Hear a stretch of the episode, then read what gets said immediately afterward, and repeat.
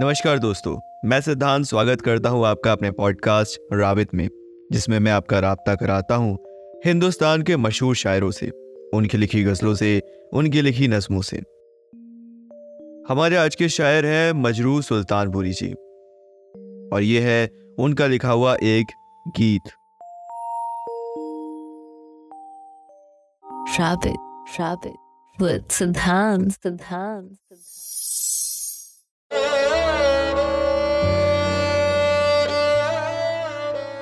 वो जो मिलते थे कभी हमसे दीवानों की तरह, आज यूँ मिलते हैं, जैसे कभी पहचान ना थी। वो जो मिलते थे कभी हमसे दीवानों की तरह, देखते भी हैं तो यूँ मेरी निगाहों में कभी। अजनबी जैसे मिला करते हैं राहों में कभी। इस कदर उनकी नज़र हमसे तो अनजान ना थी। वो जो मिलते थे कभी हमसे दीवानों की तरह। एक दिन था कभी यूँ ही जो मचल जाते थे। खेलते थे मेरी जुल्फों से, बहल जाते थे।